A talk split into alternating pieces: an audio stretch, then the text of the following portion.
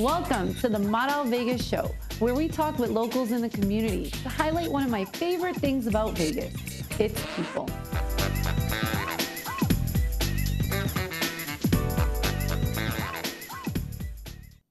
Hey, everybody, and welcome to the Maral Vegas Show on the Vegas Video Network. Thank you so much for watching and listening. I am grateful and excited to be here today. What is the Maral Vegas Show? Well, it's a place where you'll discover that Vegas is more than the strip, where we'll meet some cool people and hopefully we'll learn a thing or two. Today's guest, wait for it, wait for it, is me. Since I am your host, I think it's important for you to get to know me a little better. Everyone has a story, and I want to tell you mine today. Let me take you back to 1987 when I was eight years old in Pasadena, California. My mother yelled from the kitchen, Maral, hurry up, you're going to be late for school. I didn't hear her because I was sitting on the toilet falling asleep. Suddenly, the house started shaking. A 5.9 magnitude earthquake. I was awake now. My mom grabbed me and we huddled underneath the dining room table with my grandparents, as if that was going to save us. We survived, but the earthquake frightened my family so much that they decided to stay with our relatives on the East Coast permanently. Before we started a new life in Worcester, Massachusetts, I was a very energetic kid, always finding creative ways to keep myself busy. I loved entertaining. I had this little tape recorder, and I would record myself singing songs, telling stories, and interviewing everyone. I was obsessed with a show called Star Search. When I was four years old, I confidently told my mother that I wanted to be a singer. So my mom bought me a piano to bring my musical side to life. I took lessons and I played in recitals. I was fearless. In Pasadena, I went to a private Armenian school because my mom wanted me to connect my culture and my heritage. I didn't think moving to Massachusetts would really change anything. But actually, I was more excited to be with my cousins. It wasn't until my first day in third grade that I felt the magnitude of being in a new place. I was a quirky, bilingual Armenian girl with an accent, first generation American. There were no other Armenians at this school, and a very small number of other minorities. I did not fit. I was bullied, teased, and called all kinds of names like thunder thighs and motor mouth. One day, a boy in my class named Robert slapped my back so hard that I had red marks when I came home from school. I switched schools in the middle of sixth grade after begging my mom, but the bullying didn't end there because junior high was right around the corner. On the school bus, an older girl named Joanne punched me right in the face. No one there did anything about it, including the bus driver. Every day I tried to find ways to cope with the pain, but instead I became rebellious. I understand now that it was my cry out for help. One day, uh, my guidance counselor was scolding me for being disruptive in class. He said, I was destined to be a follower and that I would never be a leader when I grew up. Guidance counselor. Did I mention that? I was only 13 years old. The bullying continued into high school. See, your freshman year is supposed to be a fresh start, but mine didn't feel that way. A senior boy named Jamie spread awful rumors about me and left me humiliated and embarrassed. I never told anyone what was happening, and I just continued to be rebellious. I flunked my entire freshman year in high school. I didn't care anymore. And I was sent to live with my uncle and my aunt who would keep a close eye on me. My sophomore, junior, and senior year, I took extra credit classes and summer programs to graduate with my classmates on time. A few years later, I graduated with my BA focused on TV production and then my MBA a few years after that. But even with these accomplishments, I always had a cloud hanging over my head. Even though my family taught me to be strong and not to give bozos like Robert, Joanne, and Jamie my power, it got the best of me. I talked myself down about singing because I didn't think that I was good enough. I never pursued a career in the industries that I was most passionate about. My self esteem was damaged, and I became so comfortable with the noises in my head telling me that I would never follow my dreams. I was stuck. I carried those feelings into adulthood. The lingering effects of bullying don't go away just because you grow up. I moved to Las Vegas in 2012. Vegas was very different, and it wasn't because of the casinos and the gambling and the bright lights. I know that's what you were thinking. It was a city full of diverse people from all over the world, a city full of trendsetters and outside the box thinkers impacting the local scene. There was a sense of community and culture that was unexpected. I met so many warm, kind, and supportive people who were all working towards their dreams.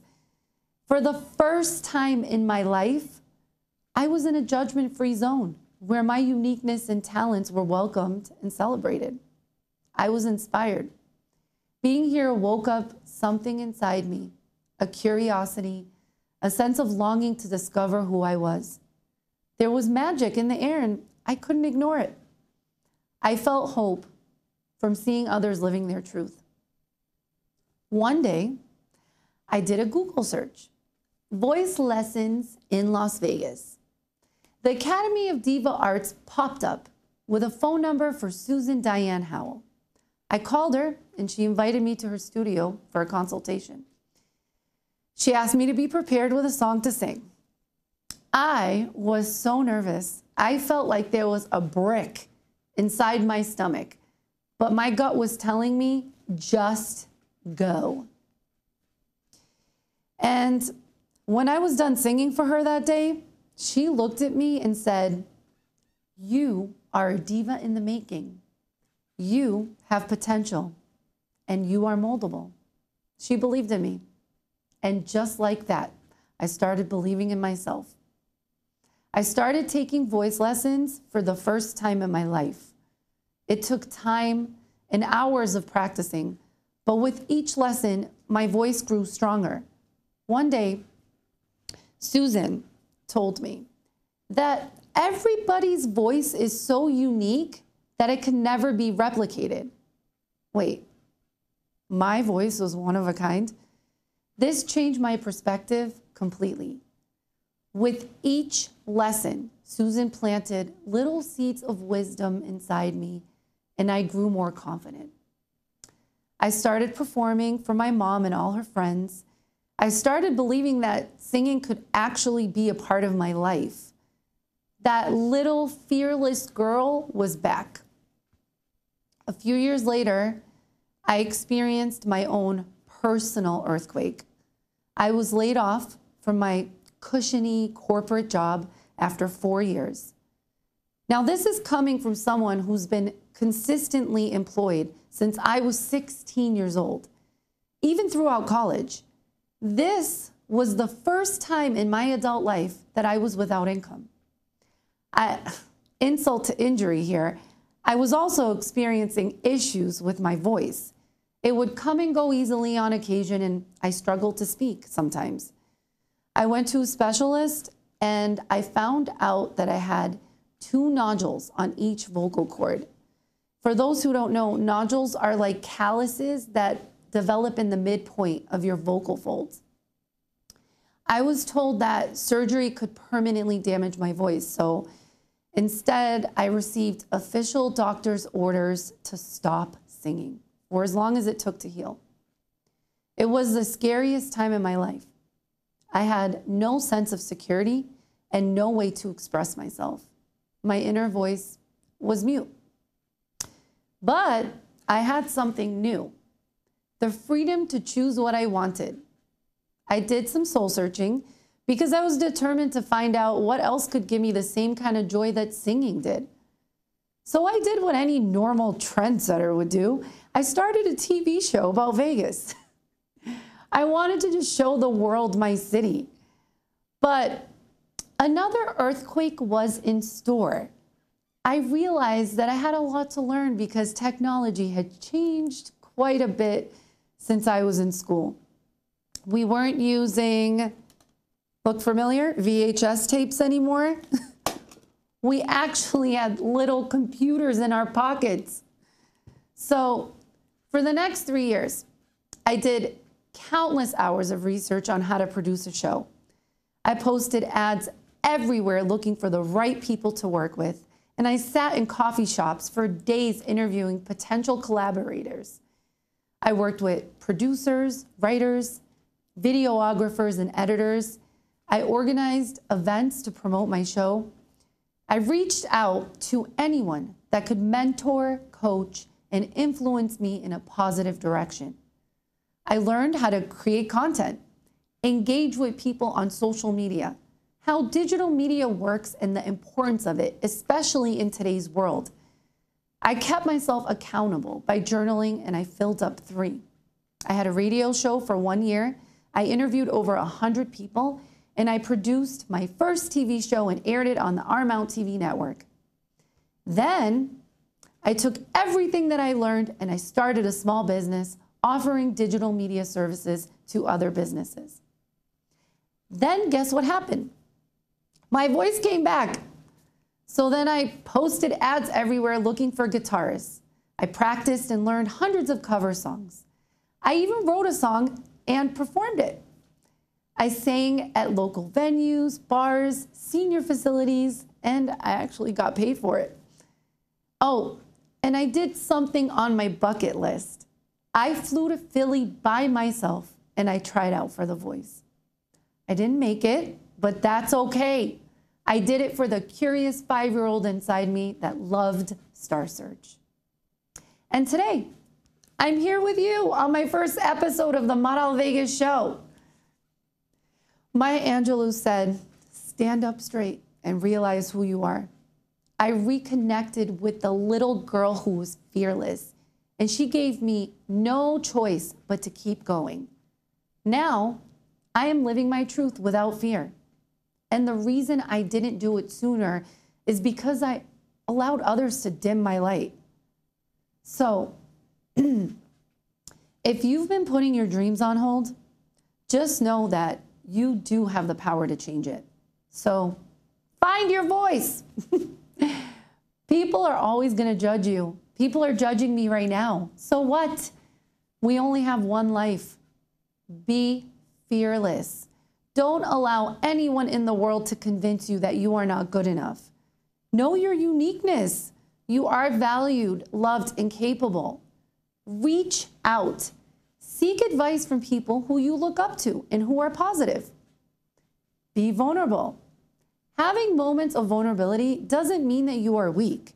It means that you're human. Hug someone. Be kind. Do something nice for someone just because. And last but not least, say something.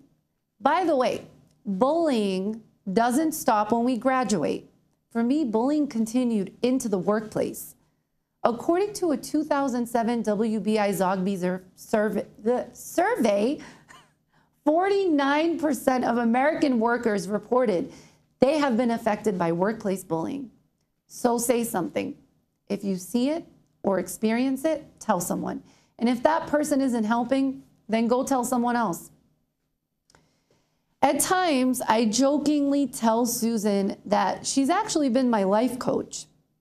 A couple years ago, she gave me these cards that I always hold on to. I want you to always remember these two words no matter what. You choose. You choose to hold the cards. You choose to believe in yourself.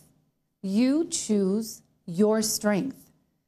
You can run from life's earthquakes or you can choose to stand on solid ground. The question is, what will you choose?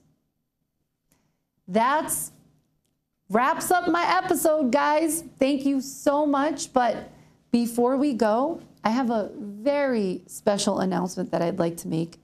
It is my mother's birthday today. So happy birthday, mom. I love you. I love you, love you. You are my rock. Thank you so much for watching. Join me again in August for a new episode of the Maral Vegas Show. Don't forget to follow me on my social media platforms at Maral Vegas to find out more about my show, my guests, and so much more. If you have any questions or comments, please email me at info at maralvegas.com. Also, be sure to tell your friends the Maral Vegas show can be found in any of the following places iTunes, audio and video, give us a five star review, Roku, 83,000 plus channel installs, YouTube, give us a thumbs up, and share with your friends, of course. Stitcher, iTunes, Spotify, Chromecast, Apple, Google, and Fire TV Google Play, Twitter, Facebook, any RSS reader, and of course the Vegas Video Network at vegasvideonetwork.com. See you soon. Thank you. Bye.